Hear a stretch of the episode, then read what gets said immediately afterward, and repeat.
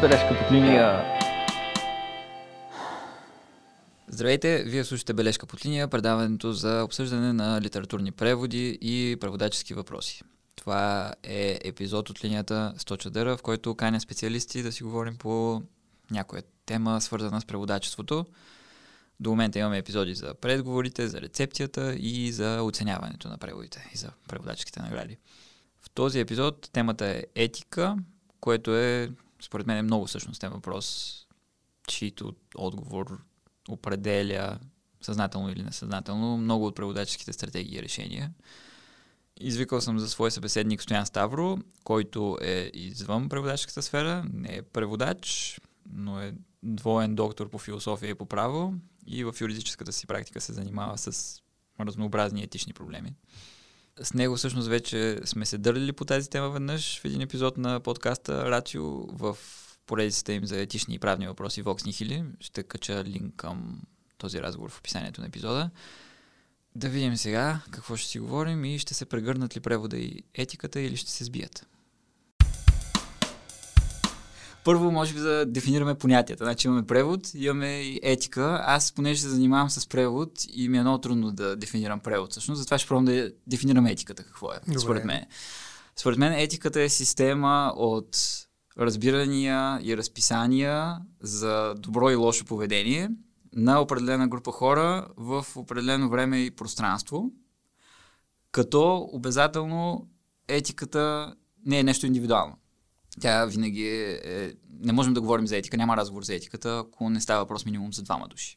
Това е което аз мятам за етиката и това, което ти като вътрешен за етичните проблеми и като външен за преводаческите, искам те питам какви етични проблеми поставят този странен акт на междукултурна комуникация, какъвто е превода. Да. Между другото, ти направи едно доста любопитно контекстуално такова заземяване на етиката към определена Тъй. Група от хора на определено място, нали така беше, доколкото се спомням Да, от да. тази дефиниция, която даде. За добро и лошо Може поведение. би, да, или изобщо за добро и лошо. Не е Окей. нужно дори и за поведение да е, но да, определено в крайна сметка всичко стига до някакво поведение.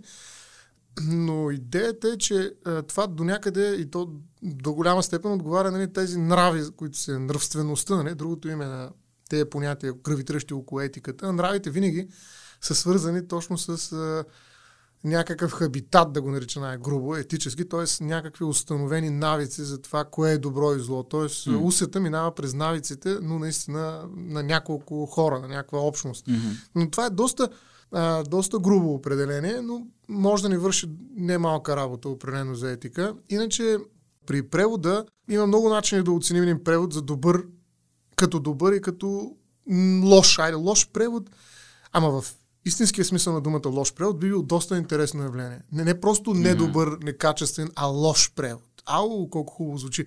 Това е един особен превод, който има специфично отношение към автора и към оригинала, което го прави лош именно в един етически контекст. Така че това може би е наистина едно от най- първите понятия за етически, които свързвам с превода, защото етиката се опитва, ако трябва да я вкараме в а, преводаческата дейност, да, да определи кое от поведението, айде ще тръгна по твоя дефиниция на Мгм. преводача е добро и кое е лошо. Не качествено или некачествено, Мгм. нали, пак казвам, това не е оценка свързана с, как да кажа, техниката на превода. Да, точно това ще я направя разграничение. От, оценка, ти добре го каза, оценка в етичен контекст. Да. Какво ще да. рече това, да? Кое е правилното, има една друга думичка. Справедливото, може би, това Отношение, вече е справедливото е още по-висока степен Мгм. вече, на, на, на втора степен е в етиката, това е доста сложно понятие, но, М. но наистина става въпрос за отношение, пак каза между няколко души, тук душите са три най-малко. Душите. При превода имаш предвид. Да. Мгм. А, и това са автори, Душовете. разбира се. Да, преводача и читателя. Като те може да са и в множествено число. И тогава става Да. една доста голяма общност. Ма както каза, има и още. Смисъл може да има да, оригинални читатели, които също да повлияят по някакъв Да. начин на процеса. Има издатели, които искат нещо. Примерно те искат аз да преведа книгата по по-пазарен начин, а пък аз не искам. Да речем. Да. Мгм. Има много голяма група от хора, но, но основната ос нали, е точно Окей. тази. Да, Автор, три. преводач, читател. Значи това е характерното при превода, наистина, защото в класи... някакви класически етически отношения, които аз си представям, са двама души. Примерно в китайски има един иероглиф, който е Конфуций се твърди, че го е измислил той. И той е съставен от две части. Едната е човек, другата е двама.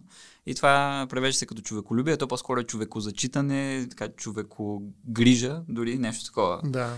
Та, но, но тук, има, тук е по-сложно при превода. Да. И, ами, и...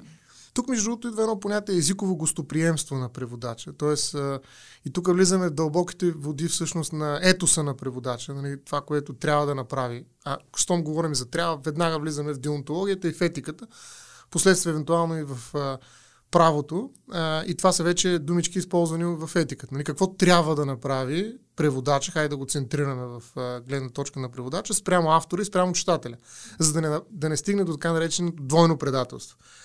Преводателство спрямо автора и предателство спрямо читателя. Всъщност, какво трябва да направи преводача е въпрос, на който може да отговорим по различен начин. Първо може да кажем, той трябва да предаде значението, т.е. да изкомуникира, така грубо казано, текста, който автор е написал, за да стигне той до читателя. Това е така, мога да наречем, техническия превод. Тоест, това е прагматичното значение на превода в един преводачески реализъм. Нали? Това, което аз искам от преводача е да ми каже какво каза сега този китаец тук, където а, издава някакви нечленоразделни звуци. Mm-hmm. И да разбера, че ми е казал, че съм глупак, нали? нищо не разбирам от а, китайски, да речем. И това го разбирам, само кажи, че и той е глупак. Нали? Приключваме. Mm-hmm. Но това е техническия превод. Докато има един художествен превод, който така е много по-нацупен превод, много по-големи претенции има в него. Префарцунен. Префарцунен, да. И той вече има някаква съвсем различна претенция и там са големите разговори на автори като Дерида, Бенемин, примерно, а, които почват за една, нали, докато това е някакъв преводачески реализъм, тук има един някакъв преводачески, бих казал, или авторски, дори трансцендентализъм, нали, защото изведнъж започваме да говорим за такова нещо като непреводимото, непреводимото ядро, как да преведем смисъла. И става толкова сложно, че хората, които превеждат в един момент казват, те пък нямат друга работа и говорят някакви теоретични неща. Нали? Но наистина там всъщност се сблъсква тази концепция за това, че преводача не трябва да предава смисъла, това, това, което липсва в текста, което е много странно, защото нали, обикновено какво искаме от преводача? Да преведе това, което го има в текста, uh-huh. а не да превежда това, което липсва в текста. Само, че Дерида казва точно обратното. В смисъл, най-важното за художествения превод е да преведеш непреводимото. Това е различие. И Бенемин в някакъв смисъл. И Бенемин го казва, да. Те са долу-горе в една школа, да. Uh-huh. А, и това нещо всъщност е почти неразбираемо. То е магическо. Това е някаква религиозна интерпретация нали, на, Има на текста. мистика, да. Да. Mm-hmm. И всъщност, ако ти не го направиш това, а решиш да бръкнеш, така да се каже, в кацата с мет, нали, и да сложиш нещо от себе си, т.е. ако иска преводача да стане автор, т.е. това не трябва да го прави, той извършва двойно предателство. Нали, предателство към автора и предателство към читателя. Нали, това е една от интерпретациите в Мирилон, нали, такъв етос на автора. Разбира се, той може да е по различен начин прочетен. Защо? Ами защото той лъже както автора, че му е превел произведение, така и читателя, че е приел това произведение. Даже някъде го нарича, това бях го срещал, преводачески канибализъм. Не знам дали си го чувал това нещо, че преводача изяжда автора. Okay. И всъщност Аре, сега ще, ще позволиш да стане малко по-груп и го повръща на читателя. Uh-huh, uh-huh. Това може да е вкусно за повечето читатели, uh-huh. които искат да ядат повръщано. и може би ще разбереш каква е моята позиция, но в някаква степен е наистина това двойно предателство, защото а, сега ако влезем в думите на Дерида, нали знаеш за първия ответник? Не. Си, не си ли го чувал? Уф, Дерида смята, че първият ответник това е автора, авторския текст, защото Аха. той иска Чакай сега, автора или текста? А, автора, автора, автора. Оригинала, оригинала. оригинала. По-точно оригинала. Добре. Да. Е, той няма това разграничение при Барт, което е характерно, че текстът е различен от оригинала толкова, но да, айде да речем, че оригинала. Автора Тоест, да... че при Барт имаш предвид, че текста няма общо с автора. Автора, да, да. че живее сам. нали, няма смисъл от автора. Та, всъщност той казва какво е съотношение Дерида между оригинала и превода. Хайде, така да използваме тези думи, оригинала и превода. И казва оригинала иска да бъде преведен, поради което той предявява такъв специфичен иск спрямо преводач. Много интересно такива съдебни метафори използва Дерида, а, които са ми близки до мене, но поради тази причина това води до възникване на дълг от страна на преводача. Ето ти е етиката. Какво трябва да направи преводача? Нали, има едно искане от страна на оригинала, преводача да го преведе. Но едновременно с това, този дълг всъщност се оказва не втори, не първи, а втори, защото това желание на самия оригинал да бъде преведен го превръща в субект на отговорност. Или той е първия ответник. В този смисъл Дерида, пак в неговия специфичен стил, се опитва нали, да, да ни обърка за това как да превеждаме. Аз, честно казвам, не съм убеден, че успях да го обясня точно какво означава това, но идеята е, че оригинала е длъжник на преводача, защото превода му дава нова жизненост. Нали? Той го удохотворява. Чакай сега, не е ли? А, оригинала е длъжник на преводач. Okay, да, така. макар че той създава чрез този иск, който предявява дълга на преводач. Тоест има едно взаимодействие, при което превода хем оживотворява, дава някаква нова жизненост на оригинала. Едновременно с това той обаче и трябва да внимава да не го унищожи. Добре, като сега аз дали да не съм чел, като той говори за оригинала като ответник, тогава говори ли за права на оригинала? Ами, той говори за... И можем ли да изведем такива? Не, не се сещам за права. Той по-скоро казва, че това е една ситуация на траур. Използва тази хубава думичка. Другата ситуация, другата думичка, която използва, която е много хубава също, нали, това различие, тази непреводимост, но той казва всъщност, че ако тръгнеш да превеждаш оригинала, може да използваш и изпълняваш дълга си на преводач в добрия преводач, трябва да използваш така начин огнен език. Това означава огнен език за Дерида? Това е език, който облизва думата и в момента, в който е унищожи, аха да я унищожи, разкрива нейния реален смисъл. Това е Дерида. Той uh-huh. говори така uh-huh. Дерида. Тоест, има едно специфично охажване на ръба на унищожаването на оригинала и затова говорим за траур, защото всъщност е, той е непреводим оригинал. Той няма как да бъде пресъздаден в превода. Той, между другото, негова е фразата, която казва, когато говорим за превеждането и за превода, ние говорим за невъзможното. Нали, за Дерида превода е абсолютно невъзможен. Нали, в вида, в който той очевидно иска да се го представи. Нали, така че всичко, което превеждаме де-факто е всъщност някакъв компромис. Това не е превода, за който говоря. Нещо релативистично е винаги, защото между езиците никога няма съответствия, никога дори думата маса не е съответна на, в различните езици и затова е невъзможно. Точно така, той го нарича релевантен превод. Нали, това не е онзи превод, който той иска да, да види, но релевантният превод е най-близкия всъщност точно до това, което а, все пак можем да кажем, че е добър превод. Докато огненият език е този език, който виждаш как живее на ръба на, на, на разрушението. Mm-hmm. Това е хубава метафора. Не, не, хубаво, представи си го, не ти като преводач, нали, слушайки Дерида, нали, как точно ще преведеш нещо от китайски с огнения си език. Нали, смисъл, много е красиво. Аз това ти казах, че тук хората, които говорят за превод, нали, това не са случайни хора, те не са не, не, не, не. чужди за тази област, но, но наистина влизат в един преводачески трансцендентализъм. Uh-huh, uh-huh. Да. Едно доста високо говорене за този художествен превод. Така че той това казва, че е някаква траурна ситуация, защото при превода ти се опитваш на ръба на съществуването на оригинала да, да създадеш неговия феникс едва ли не, uh-huh. в един друг културен контекст и никога не успяваш, но все пак успяваш да постигнеш някаква релевантност, която ти дава спокойствие, mm. нали, че си свършил добре работа като преводач.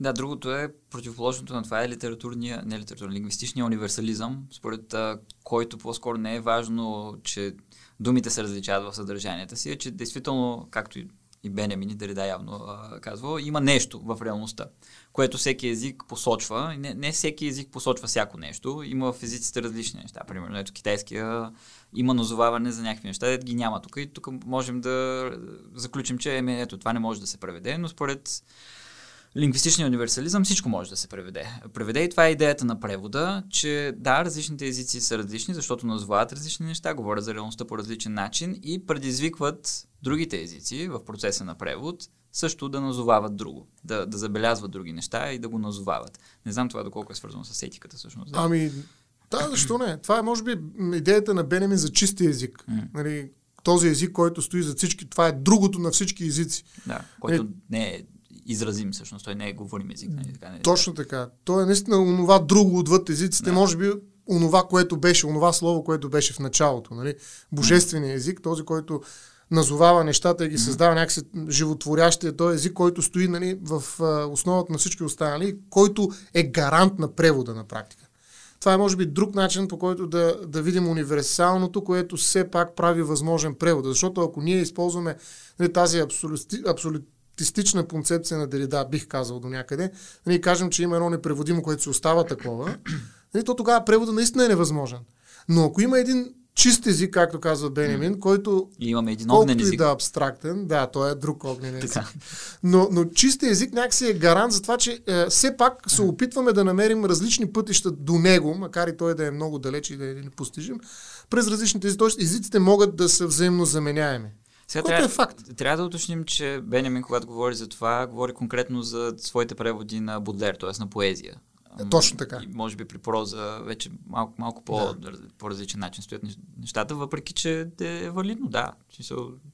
Доколкото аз разбирам всичко, което Бенемин изрича в това свое се, което се казваше задачата на преводача, а, понеже там има доста сложни неща, които на мен са ми малко далечни. Но да, едно централно беше това за чистия език, което нали, прев... преводачът чете и това, което трябва да извлече от текста, не е смисъла дори, а, не е съдържанието на конкретните думи, а това, което стои зад всичко това като текст. Да. Конкретно за стихотворението на Будлер в, в случая. И трябва да изхвърли оригинала, реално, след като е намерил това, което е казано с чистия език, и да, да го предаде на, на своя език, което може да е свързано с а, множество привидни промени в оригинала. И това mm. би ли било неетично или би било етично? А, да. А, всъщност, да, между другото, само да, да кажа това, че mm. наистина е, е много важно да се знае какво се превежда. Не, нали, ако се превежда един разговор, просто примерно економически разговор, със сигурност няма да търсим непреводимото, нали, и огнени езици да спускаме и така нататък. Тоест, тук говоря наистина за висок художествен текст и особено за поезия. Всъщност цялата тая работа за непреводимото ядро, чистия език и прочее, според мен е характерна и може да се води като разговор именно там, където говорим за поезия, за превод на поезия, защото поезията е нещо много специфично, много, много особено е като текст. Нали? То просто mm. някакси съвсем различен живот живее и като смисъл. Така че а, определено трябва да правим тази разлика, според мен, наистина между поезия и, и проза, когато говорим за превода. Нали? Просто трябва да намалим тази трансцендентална това трансцендентално желание да видим превода като нещо много, mm. много религиозно и мистично, когато говорим за проза. Mm-hmm. Там някакси mm-hmm. не можем. Ти си казвал винаги в други разговори, като сме говорили, че за теб е важно да предеш разказа, да речем. И какво се случи? Да. да, историята. Наратива. Докато в поезията много често изобщо няма история. Там има някакво усещане много често само. Но искам да предавам и удоволствието, което е друго интересно понятие, дето не знам как можем да го вържем с етиката. Със сигурност художествената литература е свързана с някакво удоволствие и това е, освен историята, мисля, че е другия, другия ключов елемент, който аз се опитвам да предам.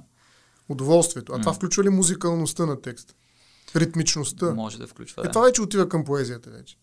Защото има едно удоволствие, което е от разказа, има едно удоволствие, което е от текста. И това е вече тая част, която е по-трансценденталната, да я нарека. Еми, примерно, ако, ако речем, че разказите на Елин Пелин, примерно, са музикални. Определено, okay. да. Да, и, да, и на да. Да, да ги преведеш като поезия. Но това, това според мен вече наистина е невъзможно. В смисъл, много е трудно. Аз представям пък на китайски един иероглиф, поезията на един иероглиф, как ще стане в поезията на българско ермалък, нали, примерно, или mm-hmm. я. So, е, там се, според мен, като придобием някаква представа за това какво се случва при пренасенето от китайски на български, много чисто етични постановки рухват. Защото тогава всичко, което правя, би могло да бъде наречено някакво предателство. Защото те, промяната е огромна там. А, не само от това, че някакви чертички се превръщат в букви, съвсем различен, по различен начин звучи, по съвсем различен начин се назовават там нещата, mm-hmm. съвсем различна е естетиката. Аз не мисля, че ми се е случвало много често, когато превеждам от китайски, да имам стила на готово. Примерно като четем на френски, като трябва да го превеждаме на български, ето може да преценим тук стила а, компактен или пък а, разточителен, да, окей. Не, когато превеждам от китайски на български, аз а, си измислям нов стил, който да, да, да е специално за това произведение, примерно, което не знам дали не е някакво предателство. Да. То всъщност аз мятам, че нали, тук е неизбежно. Това предателство не е някакъв упрек, според мен, от гледна точка на Дерита, и затова там няма етика, а е по-скоро констатация. Нали, констатация е, че всъщност каквото и да направиш, затова той казва, нали, когато говорим за превода, говорим за невъзможното. Mm. Защото нали, на практика ти няма как да не предадеш, защото ти няма как да предадеш непредаваемото. Mm. Нали, тоест има едно непреводимо, което винаги те държи, така да се каже, отговорен в един абсолютен смисъл на думата и ти винаги си ако трябва да използваме тази дума, виновен или в неизпълнение. Но това не означава, че трябва да спреш да превеждаш. Точно това са добрите преводачи, които са винаги с такъв иск от страна на оригинала. Нали? И те са непрекъснато подсъдими, да ги наречем. но едновременно с това те знаят, че дори тогава, когато извършват това предателство, сега може би може да се степенува и да има някакво количествено уразличаване на различните форми на предателство, но винаги когато го правят релевантно, mm. през релевантния превод с огнения език, в крайна сметка те оживотворяват оригинала. Тоест те го, те му вдъхват нов живот. Така че това не е толкова лош, така да се каже, акт на предателство. По мое мнение това е необходимо за художествената проза. Ти спомена много интересно понятие езиково гостоприемство. Мисля, че той е на Пол Рикьор, всъщност. Много, много интересна метафората за а, преводача като, като домакин. Аз, когато си представям, когато чуя за етичен въпрос, винаги си представям, че това е проблем между аз и някой друг. Имам, имаме едно аз и имаме едно друг, което е различно от мен и въпросът е как аз се отнасям с, с, с това друг. Зачитам ли го като друго? Опитвам ли се да го асимилирам? Опитвам ли се да го екзотизирам, да го, да го пропъдя от мен? Или да, да кажа това е нещо друго, това е различно от мен? Опитвам ли се да, да, да залича неговата другост, като кажа, а, то това е абсолютно също като мене. Ето, те китайците са абсолютно същите като българите. Няма абсолютно никакво значение. Се тая, включително аз това съм го изричал като, като постулат. И може би това езиково гостоприемство е това, което казва да, ти си друг, заповядай в моя дом, добре дошъл в моя дом, чувствай се като у дома си в моя дом, ето ти моя език, бъди друг на моя език. Mm-hmm. Може би това е всъщност, е някакво да, погаждане. Аз бих ти не, прочел всъщност заглавието на едно от произведението на Антуан Берман, преведени на български язик. Mm. Там всъщност тази идея е много силно експлуатирана. Преводът и буквата или станоприемница за далечното. За далечното. Тук другия фигурира като далечното, а езиковото гостоприемство е именно тази страноприемница, която представлява превода и тук акцента е върху буквата, върху буквалния превод, което не означава превод буква по буква, mm-hmm. а превод именно на другото такова каквото е, чуждо, а не наше. Няма го това присвояване, това опитомяване mm. на другото като диво. А, защото, говорейки за другото, всъщност ние говорим за етика. Едно от най-важните неща в етиката е наистина отношението към другия. И затова ни трябват други хора.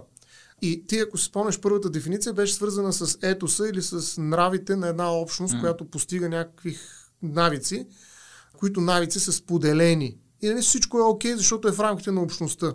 Нали, това е така вътрешната страна, вътрешното лице на етиката, което успява да обедини една общност и да я превърне в етическа общност, в морално разсъждаваща в своята заедност общност. Но това е нашето. Mm-hmm. И изведнъж етиката се оказва, че трябва да обърне поглед с външното си лице към другия. Защото той винаги е много страшен, много опасен, за mm-hmm. това наше, което ние толкова трудно сме успели да създадем, нали? И да овладеем динамиката му до такава степен, че нашата общност да е устойчива. Та има хора, които не са съгласни, ние ги наказваме, превъзпитаваме и така. Нещо борим с нашите ценности. И изведнъж идва другото, което изобщо не го интересуват нашите неща и нашия контекст и изобщо нашите нрави. И това е всъщност, според мен, и това на постмодерните етики особено важен въпрос е това, как да се отнасяме към другия, mm. ама истинския друг. Не той е друг, дето ние си го създаваме за да тестваме, така да се каже, в нашата общност някакви постановки, ами другия, който е неразбираем, той е ето пак непреводим. Той няма как да бъде прозрачен за нас в логиката си, в етоса си. Ето това е най-голямото предизвикателство на другия. Примерно Левин, аз се занимавам много сериозно с понятието за другия, който буквално те сваля на земята с един поглед. Нали? Ти нищо друго не мога да правиш, освен да се чувстваш виновен до края на света. Нали? Защото ти не мога да го разбереш, не мога да го приемеш, не можеш да станеш част от него, той не може да стане част от тебе. Направо по-добре да самоубием директно. Mm-hmm. Нали? Няма смисъл цялата тази работа, защото не можем нищо да направим. Всъщност, отношението към другия много често нали, действително дефинира етоса на преводача. Как се отнасяме към тая другост на, на оригинала? Тоест, ти имаш предвид, а, как, как го рече, Левинас ли? Какво? Да. Мисля, че съм всичко тази Той казва, какво казва? Че не можем да разберем другия. Няма как да разберем другия. Това ли? Е? Ами ние го разбираме, когато той ни погледне и ни свали просто на земя. Той не застрелва другия. Примерно дава примера некъде нещо по-конкретно с един просек, mm-hmm. който ние не можем да знаем какъв свят живее той, защо просто да работи, но просто в момента, който те погледне, mm-hmm. едно дете, примерно еврейче по време на Втората стойна, да, mm-hmm. просто когато те погледне, това е едно нещо съвсем друг свят, който ти, примерно, не, може би изобщо не разбираш. Но ако ти успееш да усетиш неговата другост, нали, нали, той предявява същия иск към тебе, както и автора. Иск, който не е посилен за теб. Нали, единствено, което мога да правиш, да кажеш, съжалявам, че съм жив, нали, смисъл. Проблема тук е, че ти усещаш някаква другост. Не обязателно неговата другост. Може би от, от, от това идва парадокса. И аз скоро бях гледал някъде някой намеси Хипократовата клетва във връзка с преводачеството, където един от послателите беше аз ще препоръчвам, препоръчвам на болните подходящ режим според познанията си и ще ги защитавам от всички вредни неща. И тук въпросът може би е какво би било вредното нещо, да. което... Чуждото винаги е вредно. Да, ето. Да. А, но... По дефиниция. А може би недоразуменията са вредни, неразбирането е вредно. Ами, Въпросът е, че не е възможно разбиране. Когато видиш mm. чистото друго, нали, това е предизвикателството на на другото, на чуждото, на различното, за което говори Берман. Това е голямо предизвикателство, защото ти не можеш да го разбереш и не ти е работа даже да го разбираш, uh-huh. а трябва да си гостоприемен спрямо него. Т.е. трябва да го приютиш. Трябва да му осигуриш нали, тая толерантност на самия език, който ти предлагаш, когато го превеждаш. Тоест, тук пак става трансцендентално да изпълня тая в кавички, може би, думичка, но ти не трябва а, да го трансформираш, да го променеш така, че да бъде разбираемо и разбрано дори в някаква степен. Okay. Което не знам какво точно означава всъщност обратното на това. А, това е гостоприемство на текста. Нали? Предизвикателството на различното е да го оставиш самото него в собствения си език. И това е толерантността на твоя език спрямо чуждия. Като чуждото остава винаги чуждо. Ако то бъде опитомено в нашето, то се случи като наше, тогава това е предателство пак. Става, пак имаме едно неуважение към чуждото. Ние сме го изнасилили, грубо казано, за да може то да изглежда като нашето и пак си е наше. Всъщност чуждото го няма. Нищо не сме превели. Пак е много условно, според мен, защото понякога това... Конфликта е между асимилиране, да кажем, и екзотизиране. Тоест, асимилираме го, опитомяваме го, както ти каза, така че да си звучи Наше. Наше, да. Не чуждо. А екзотизиране е да го оставим да си звучи както ни звучи на нас, което е много интересен въпрос също, защото ето аз съм българин, който превеждам от китайски. Аз като mm. чета, аз знам китайски, но като чета на китайски, мен това ми е чуждо. И това чуждо е, е неизменна част от а, моето преживяване с а, литературата. Но въпросът е, че понякога, когато м- се опитам да съм верен, примерно, да съм а, услужливо буквален, а, нали, mm. буквален не в буквалния смисъл, но по Берман, бих могъл да направя мечешка услуга, бих могъл да направя нещото непонятно. Когато обаче се опитам да го асимилирам, тогава може да се получи а, обратен ефект. Може да се получи някакъв дисонанс когнитивен, примерно да... Нали, най-елементарният пример да, да напиша български имена в китайски текст. Примерно, нали, те са в а, Ханчжоу, обаче е Пешо Георгиев, да речем, нещо такова.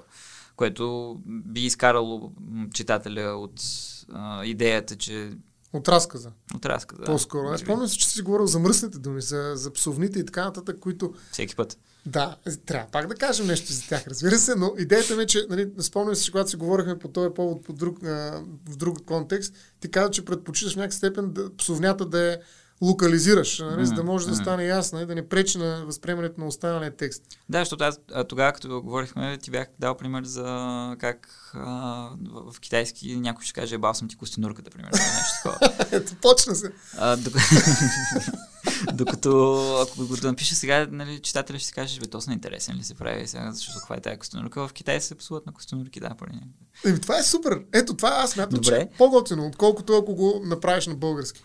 Добре, въпросът е, че... А... Нищо, че някои природозащитници може да предявят друг иск спрямо Въпросът е тук, сега това не мога да го кажа съвсем...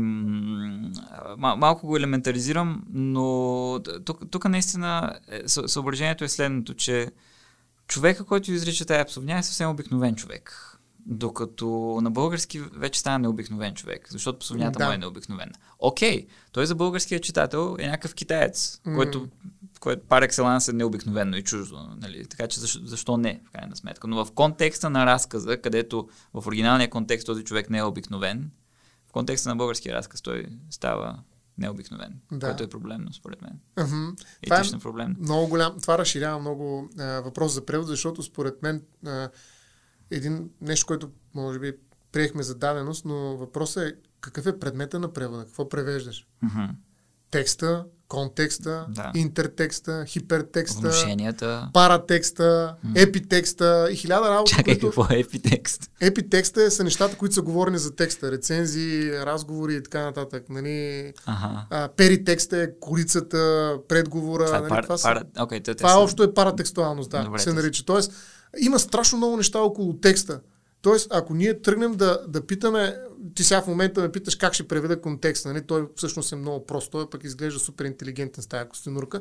Нали? Всъщност, ето как ти разширяваш предмета на това, което искаш да преведеш. Ти искаш да преведеш вече нещо много повече от е, текста, от това, което той е казал. И сега въпросът е докъде ще стигнеш. Тогава не трябва да има различна корица. Ако трябва да пара текстуалността да я преведеш, нали, а, с а, отговорност към оригинала, тогава ти не трябва по никакъв начин да сменеш корицата на една книга, нали, когато я превеждаш на друг език. Мгм. Не трябва да слагаш нов предговор, не слагаш някакво обобщение или отзаря на корицата, какво ще пише на последното, трябва да е същото. Нали, Тоест, ако искаш да си верен на оригинала, нали, тая вярност е много важна ценност именно при едно такова етическо прочитане на, на, на дълга на преводач, ти тогава трябва да имаш много по-голяма а, много по-голямо внимание да обръщаш а, и усет към а, страшно много детайли, които са много извън текста.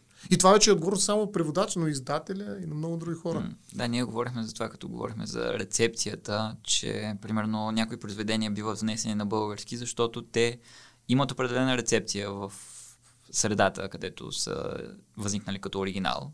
Примерно печелят някаква награда или пък критиците казват, ето този роман, еди какво си, еди какво си. И издателя избира да издаде този роман на база на тази рецепция, не толкова дори на базата на романа. Примерно може да, Да. се случи издателя този роман да не го прочете, но на базата на рецепцията да реши да го внесе.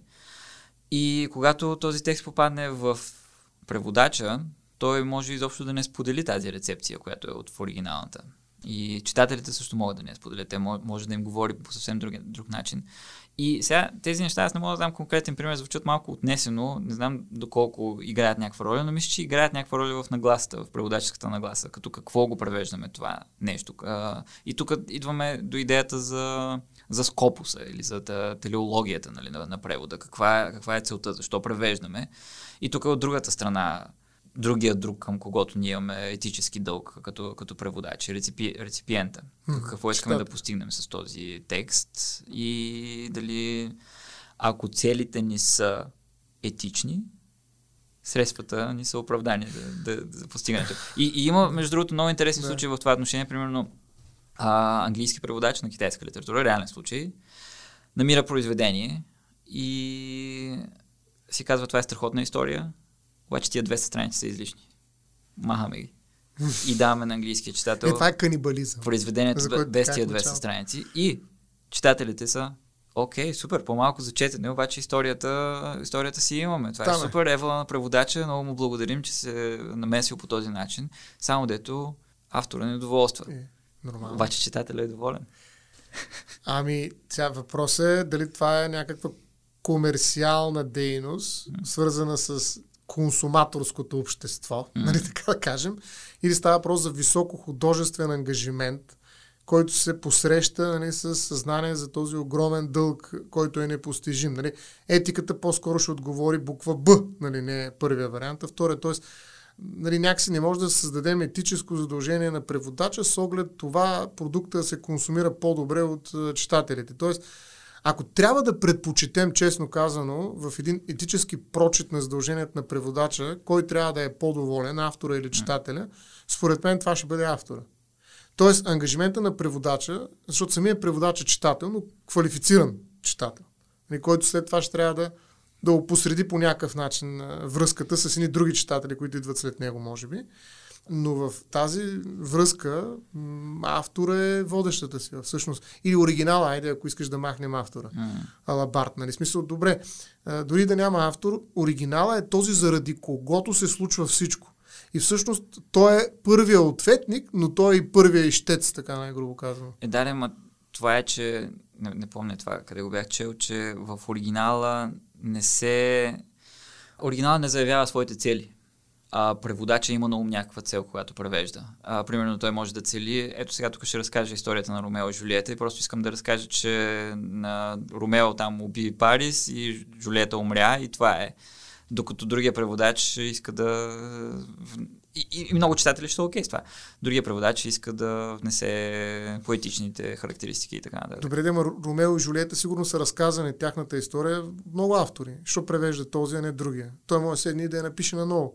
Защото mm-hmm. тази история не е оригинална, кой знае колко. Нали? Всъщност оригинала е начинът по който е разказана тази mm-hmm. история при определен автор, по, в определена форма, mm-hmm. с всичките сложности нали, на оригинал. Тоест, сама по себе си историята не е оригинална. Никоя история, според мен, не е оригинална.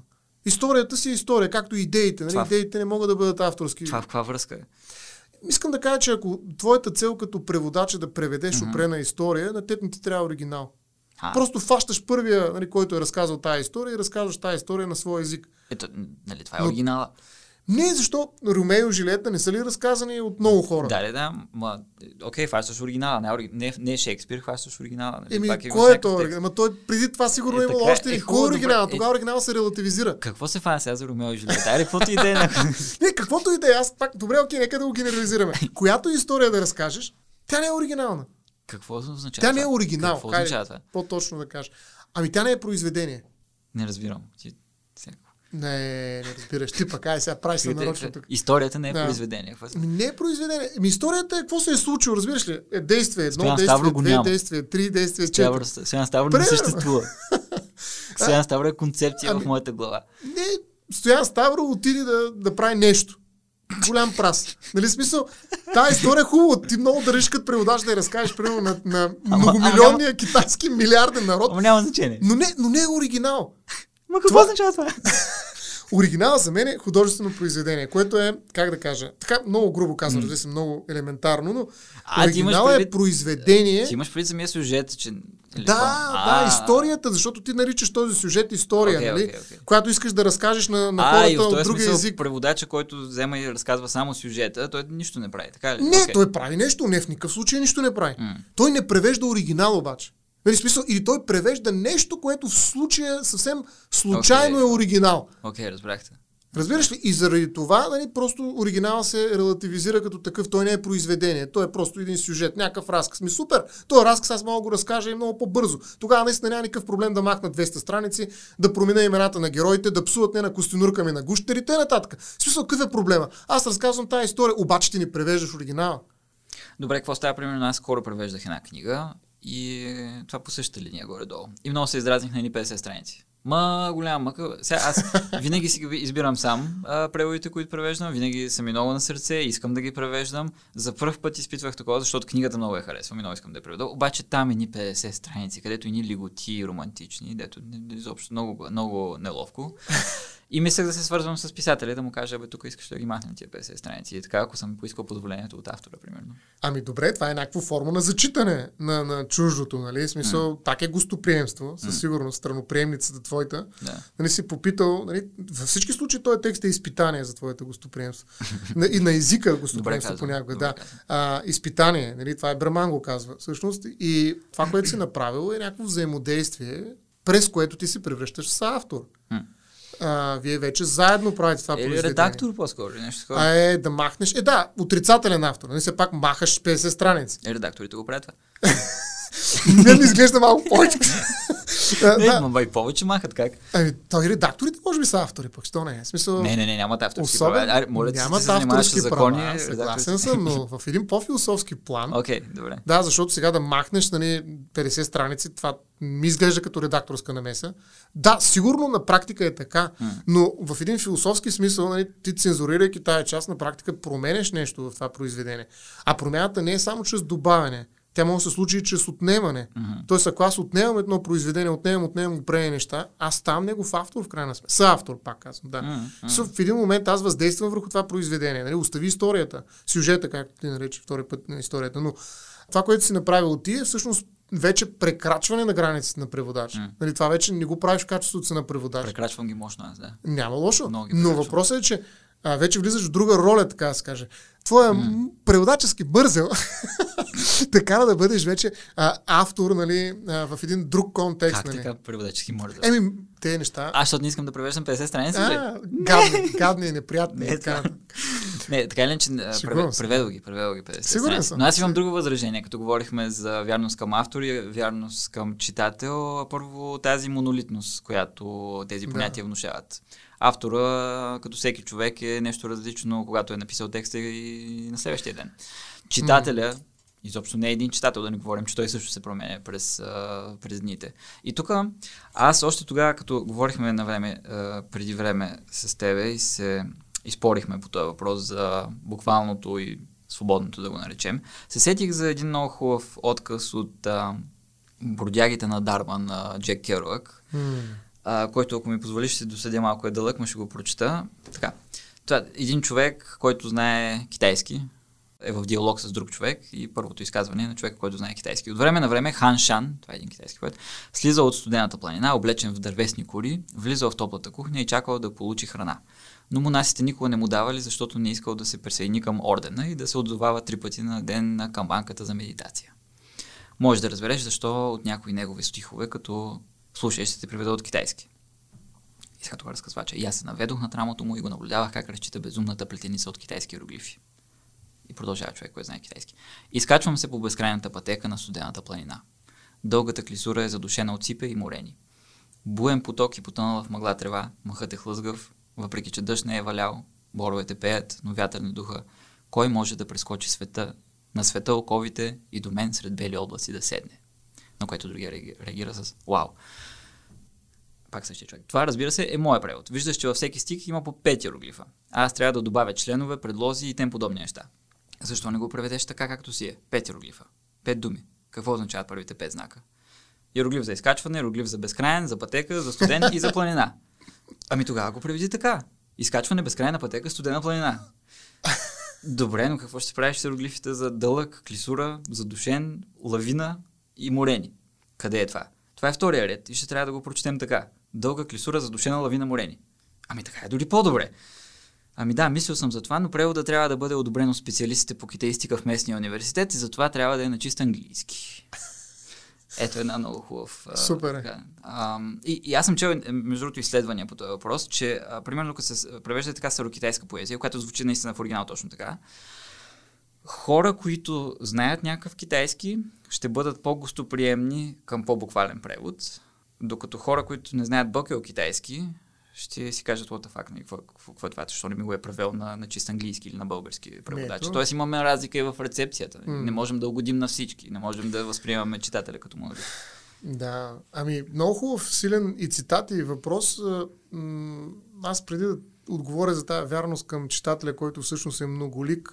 Превода е на Еленко Касалийски. Да. Честно се длъжен да кажете. Е, разбира се. Да кажеш всъщност, че цялата тая м- философия, която идва от Дерита, Бенемин, Берман и така нататък, според мен, ако те бяха китайци, ще изглежда по доста различен начин. Нали? В смисъл, това не мога да си го представя. Аз наистина това е за мен е точно нещо друго. Изпитанието на чуждото е доста силно при мен. Да си го представя как биха разсъждавали преводачи, китайци преводачи, които да преведат, примерно, Берман по този начин. Mm. В смисъл, по който той иска, да речем. Да. Смисъл, наистина не ми е понятно дали за тях това е значещо. Дали нещо говори това, което казват те, те Дерида, Бенемин и Това дали не е просто наистина чисто западен феномен. Така че може това да е чуждо за тях. И те трябва да проявят особена гостоприемност, за да, да го вкарат в собствените си преводи. А, така че не съм убеден наистина дали разговорът ни не е ограничен в рамките на западната култура, най-грубо казвам. А що се касае до верността към читателя, точно защото читателя всъщност е една голяма абстракция. Нали? Mm. Кой е читател? Mm. Това е като човечеството малко. В смисъл, yeah. някой виждал ли го е читателя? Нали? Някакси, няма такова нещо. Точно заради това ние не дължим толкова и акцента при един етически прочит не е към читателя, колкото не е към автора, колкото към оригинала. Нали, затова през цялото време, според мен, и Дрида и Бенемин нали, някакси много ясно разграничават този оригинал и превода. В смисъл, т.е. това са две дадености, най-грубо казано, които са освободени от тази субективна динамика, както на автора, който може да бъде и друг за себе си нали, във времето, така и на читателя, който винаги е друг, защото той просто не е един. Още повече читателя може да е нали, не, да чете не на собствения си език, нали, превод, който е от третия език. Така че тогава нещата стават още по-сложни.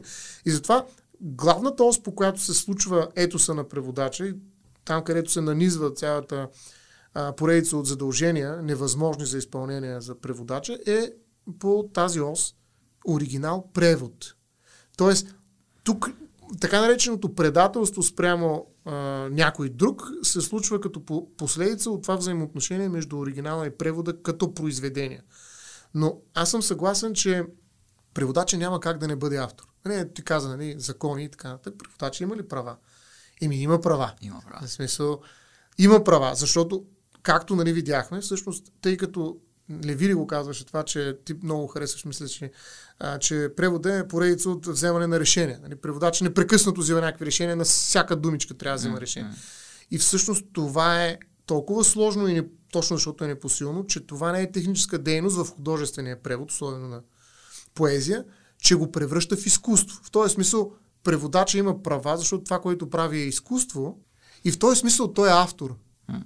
И тук идва нали, контрапункта, нали, този, който всъщност допълва тезата, че оригинала е всичко, а пък първият ищец, нали, той е предявява искаме и първи ответник, малко противоречи, защото би трябвало да е ищец, как така ще, нали, като предвиш искаме някой ответник, пък става веднага първи ответник. Това е голямата игра на, на Дирида, според мен, но нали, в тая специално а, словоблъсканица, но в един момент не можем да не признаем, че преводач е автор. Не можем да не признаем. Ами в този смисъл аз тук ще мина малко на твоето и ще кажа, че в а, този контекст, в който ти говориш, аз бих заявил, че оригинал няма, а има само прочит. Да. Сега, въпросът е дали този прочит то, и, то, уважава прочити. оригинала. Да, точно така. Той даже не е прочит, ами а, даже и рецепция нали, не, не е, ами е, как да кажа, пренаписване в някаква степен. А, дойдохме си на думата. Ами това звучи много скандално. Но, ами да, mm-hmm. скандално е. Затова е. преводача е винаги виновен. Скандален, да. Да. Скандално. Това е пренаписване, но въпросът е дали като го правиш, знаеш колко си виновен. Аз това, много, много, това ми харесва много, как казвам, да, да. да. Аз се чувствам много виновен винаги, като превеждам, да. Определено. А пък виждам преводачи, които са някакви, да, тук аз го заковах. Седнах и казах точно каквото е казал писателя. Аз никога нямам такова чувство. Еми, да. А, но в този а, смисъл, може би наистина а, ни липсват повече експерименти с поезия, която очевидно е много благотворно място за преводачески експерименти. Примерно, mm. сега Хан Шан е превеждан на български, впрочем, този поет, за който ставаше въпрос в откъса от бродягите на Дарма но там е направен опит за побългаряване. Няма кой знае какво експериментаторство. Според мен просто е направен опит да се предаде духа и думите. А, но примерно това, което Крумацев прави в а, неговата антология, да речем Бели облаци, там той прави много различни неща. Примерно слага иероглифите, превежда кратки стихотворения, слага иероглифите, обръща внимание на всеки иероглиф, казва какво означава, предлага различни възможни преводи, за да се види наистина да се направи опит да се изкопае евентуално чистия език, ако се върнем пак на това. Та, та може би липсват и повече такива опити с а, преводачески бележки. Аз, а, примерно, е сега, като четох а, а, да кажеш почти също на Умберто Еко, разбрах, че английският преводач на името на розата и на махалото на Фуко е издал цели дневници с, а, бележ, с преводачески бележки по, по, по работа си да. върху тези а, две книги, което е ами, е супер. Ами аз мисля, че точно това правиш с голяма част от подкастите си. На практика. Горе-долу, да. А, То предлагаш това бележка под линия. Да, да. именно. На, ти предлагаш именно такова гостоприемно пространство, в което чуждото може да бъде себе си, до толкова, доколкото остава чуждо за нас. Тоест, тук е голямата отговорност на теб самия, че създавайки един такъв контекст на самия превод, ти се опитваш вътре да, да опазиш някакви неща или да предложиш различни mm. варианти. Нали? Това е някакво уважение към оригинала, според мен. Това чувството за вина, в крайна сметка, те mm. води в това начинание. Не е ли? А, да, абсолютно. Но проблема с а, начинанието е, че аз не знам езиците, за които говорим и примерно не мога с а, необходимата, необходимата увереност и смелост да кажа, ти ли е? ти, ти ли си е превел тази книга? Ти ли си мислиш, че си е превел тази книга? Кое, което би било, може би, правилната позиция. Може би правилната позиция а, към всеки преводач е, ами ти ли е? Какъв си ти? Да. Ама това е, а, тук точно се търсих тази дума сладкопойността на езика. Нали си чувал за това? Сладкопойността. Това е много любопитно. Нали? Точно тая многозначност, нали? което е непреводимото, нали? това вътрешно противоречие на текста, изобщо противоречие до така степен, че той става ирационален в един момент mm. и точно това е едно от най-характерните неща на чуждото, че то ни изглежда ирационално. Нали? Според мен понятието за рационалност идва точно от опита да, да разграничим нашето от чуждото обикновено и особено в а, отношение Запад-Изток, според мен отношението към рационалното е съвсем различно и нянт а, на изтока е много, не знам дали е съвместима, дали с концепцията за рационално, но така или иначе м- м- един, един текст обикновено бъка от ирационалности вътре в себе си. И той е в този смисъл сладкопеен. Тоест той може да изпее всичко. Mm-hmm. И, и тук е голямото блъскане на преводача какво точно да каже. Аз ще го преведа по пет начина, избери си. Аз даже смисля този експеримент, за който ти казваш, но не знам колко човека наистина в нашото консуматорско общество биха чели една книга, в която има, да речем, четири колонки mm. и текста върви в четири различни превода. Mm-hmm. Или някъде се разклонява, представяш си, върви, върви еднозначно и сведнъж ти кажеш, тук мога го на три начина, три колонки, чети по едната колонка, книга е игра. Нали, игра с превода. Е, ами, смисъл... Има място за такива експерименти, според мен. Аз а, не знам дали не съм разправил вече за един а, разказ, който много харесвам, който е абсолютно най-невзрачният разказ като история, който съм чувал. Просто един човек върви в планината, в някакъв момент слънцето се спуска, той ляга да спи и на сутринта се събужда и вижда снежните планини отсреща. И това е целият разказ. Обаче на китайски е разказано така, че не се разбира кой е разказва, не се разбира дали е в първо лице или в трето лице или в второ лице, не се разбира дали е сега, в бъдещето, в миналото, не се разбира мъж или жена, не се разбира дали, дали, дали е един или, или повече хора. И това нещо е невъзможно. Как ще го най- най-малкото трябва, първо или трето лице трябва да избереш. Да. Може би е някакво решение второ лице, което има някаква безлицевост на български, но, но ето един експеримент, защото аз съм ги правил, аз съм превеждал и в първо и в трето лице. Mm. И е така да се плеснат и двете. На, да. Ама издателя трябва да поеме този риск. Да, не съм, честно казвам, аз дори не съм си мислил за публикуване. Да. Може би в някой блок или нещо. Нещо по-малко, да. Да. да че, искам да те презимя малко сега тук, понеже съм презим. извадил ти си юрист. Аз а, си погледнах договорите, които съм подписвал с а, различни издателства и доколкото фигурира нещо, което е свързано, свързано с етика, близко или далечно, съм си го извадил и тук да го изкоментираме. Значи, Добре. първи договор, преводач се задължава да представи на издателството превода в напълно завършен вид в електронен вариант, съгласно изискванията на издателството, а именно – Преводача трябва да предаде точно съдържанието на оригиналния Уха. текст, да спази стила и образността на произведението в зависимост от съответния жанр. Второ, преводът да отговаря на нормите на съвременния български книжовен език. Ето тук имаме вярност към едното и към другото. Да. Към тамошното и към тукашното. Друг договор. И този е много интересен. Преводача се задължава да направи квалифициран, художествено издържан и точен превод, без съкръщения и промени. Mm на превежданото произведение, като остане, остане верен на духа на оригинала. Имаме така... дух в юридически документ, което за мен е много интересно. Да, като има и предвид, че тук е по-важно, според мен, е, нали, и Бенемин го казва, и Берман, буквата е по-важна. От духа. Не духа. Mm-hmm. Да, буквата е по-важна. Mm-hmm. Така че тук трябва да е, макар че от наша гледна точка духа е най-важен, всъщност не е така. Буквата е важна. Кое, аз просто не знам тези неща какво, какво точно ме задължават да, да правя. Най-малкото това с промените. Аз тази последна книга, като, която превеждах, толкова промени там. Аз ще разкажа за това в подкаст, но тотално съм го нарушил това условие. А, и не знам издателството какво ще каже. Еми, нищо. Нищо Неустойки, да. отговорности, съдебни процеси. И неща. последното, което съм извадил, всъщност то е типовия договор, който е публикуван на страницата на Съюза на преводачите в България. Преводачът се задължава да направи точен, тая дума имаше на трите места, без съкръщения, допълнения и промени на превежданото произведение, като запази стилистичните особености на оригинала. В първото и в... Не, във второто и в третото нямаме всъщност някакви изисквания спрямо реципиента. Да. Спрямо читателя. Да, точно така. Последното е една степен така по-повърхностно от условието за духа. Което... Еми, ето виждаш ли, че нали, погледа е наистина към оригинала. Тоест не е към читателя. Okay, не е да. да преведе най-разбираемо и най-лесно за четене на читателя и т.н. Нали? Няма такова задължение, не поемаш. Нямаш ангажимент към читателя. В този смисъл. Mm. Като споменахме за справедливостта още в самото начало, аз наскоро научих, не знам дали е разграничение, понеже скоро го четох, аз не се занимавам с етика, но в противовес ли са всъщност понятията етика на справедливостта и етика на грижата? Да. Не в противовес, те са по различен начин, различни модуси са. Как можем да ги отнесем спрямо превода? О, това е много, много дълъг разговор, да. А... Защото, окей, но... смисъл, съвсем елементарно тук се сещаме, че справедливостта би, би било буквалното, а грижата би било грижата за читателя. Зависи към какво се грижиш. Значи, според мен, грижата към читателя минава през грижата за оригинала. Тоест, mm-hmm даже не бих казал за читателя, защото пак става малко абстрактно, грижата към четенето е грижа към оригинала. Ако ти появиш необходимата грижа към оригинала, mm. това е и грижа за читателите. Айде да е в множествено число поне. Mm. Тоест, а, не случайно в тези ангажименти, наистина ангажиментът беше към оригинала и точния, сега точно звучи малко като мерник, все едно се целиш в някаква мишена, се превръща чуждото и трябва да го улучиш точно, което като че ли не е възможно. Точно това казват Дерида, нали, и всички останали, които ние така малко се а, впуснахме в тях. Аз де, се опитваш да ме презимиш, аз не се дам.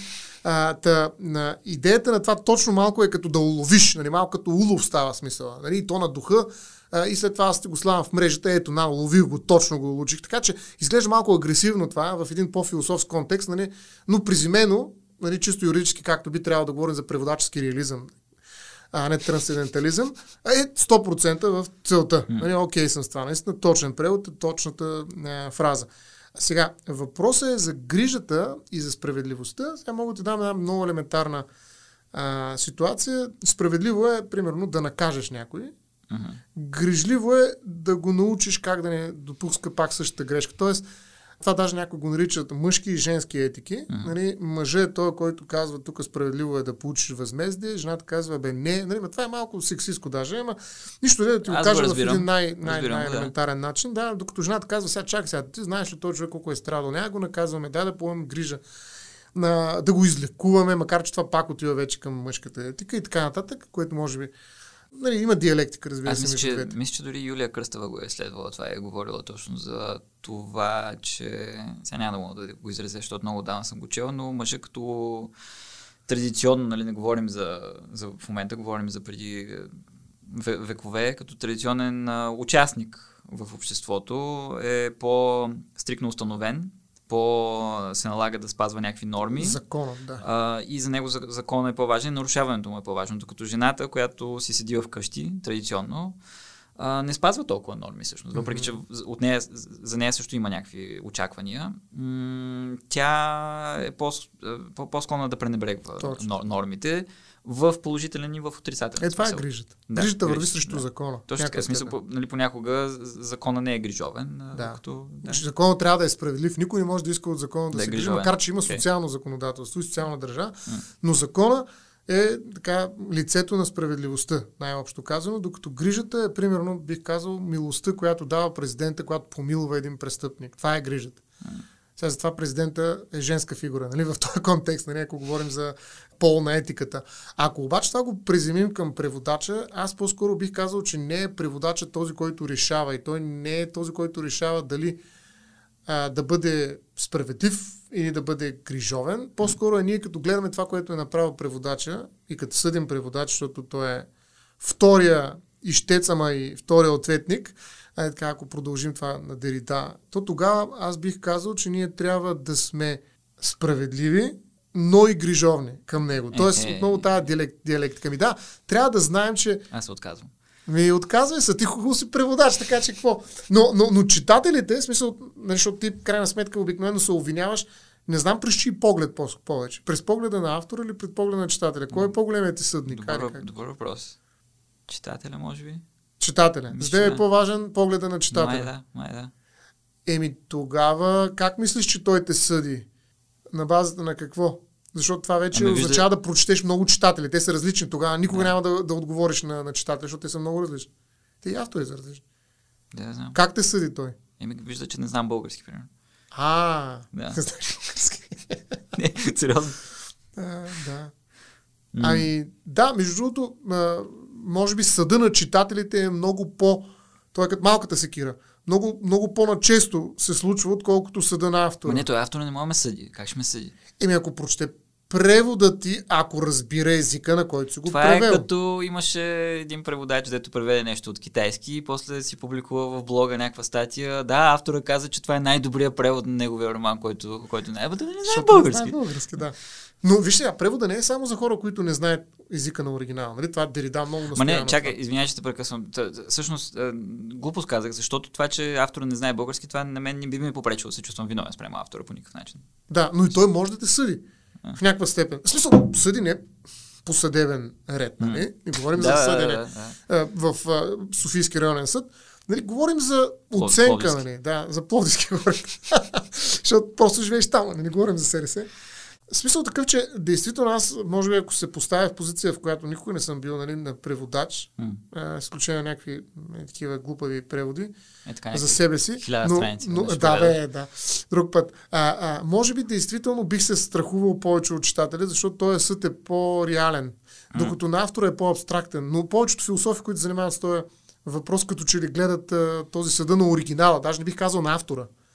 Защото нали, ти знаеш оригинала, ти го знаеш и ти знаеш какво си направил с него, какво си се опитал да направиш и знаеш, така да се каже, той е като бог, нали, няк... той, той се виждащото око. Каквото и да направиш оригинала, ще го види, защото ти го познаваш оригинала.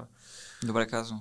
И от тази гледна точка той е много по-абсолютен в, в иска си и е много по-близък до етиката на справедливостта, защото той няма да положи никаква грижа да те разбере.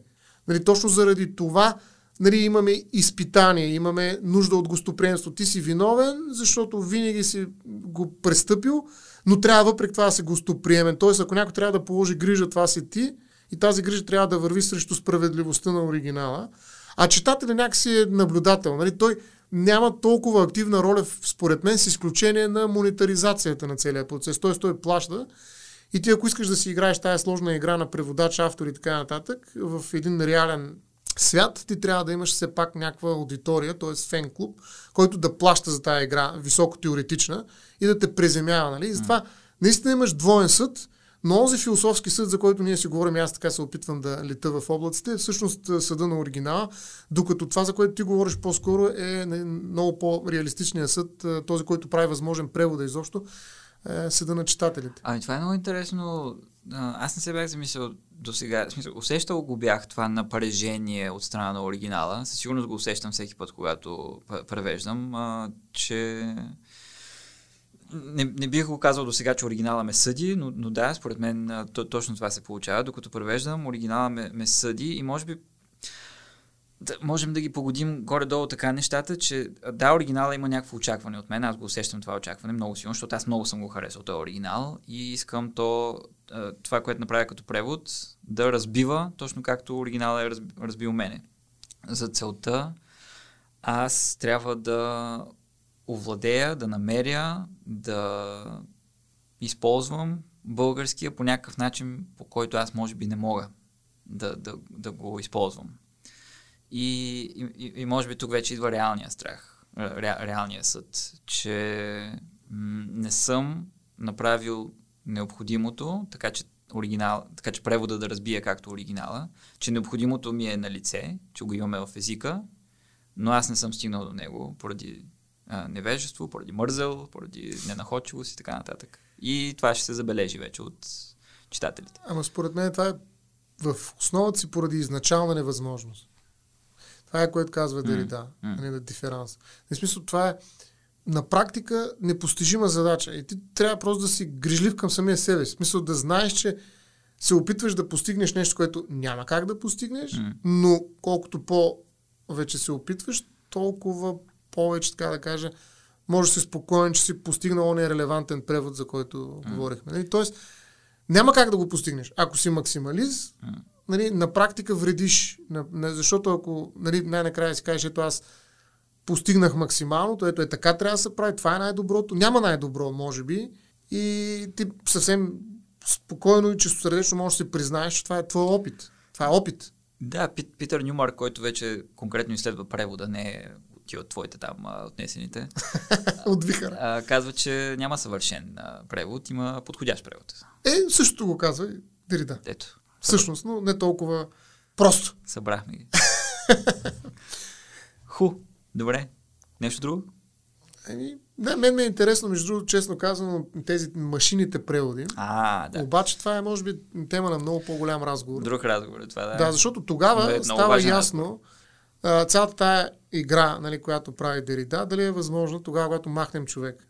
Защото за мен превода е наистина едно взаимодействие между хора, макар и през такива абстрактни концепции, като оригинал, превод и прочее, а, но един много добър тест а, за това колко хора може да бъдем, отнасяйки се един спрямо друг през определени, ето виждаме, етически категории. Тоест, Превода е много интересна и изглеждаща безопасна среда, в която етиката може да експериментира до голяма степен. В смисъл, вместо да водим войни, вместо да, да правим някакви неща, от които може да пострадат хора, Не, че от превода не мога да пострада.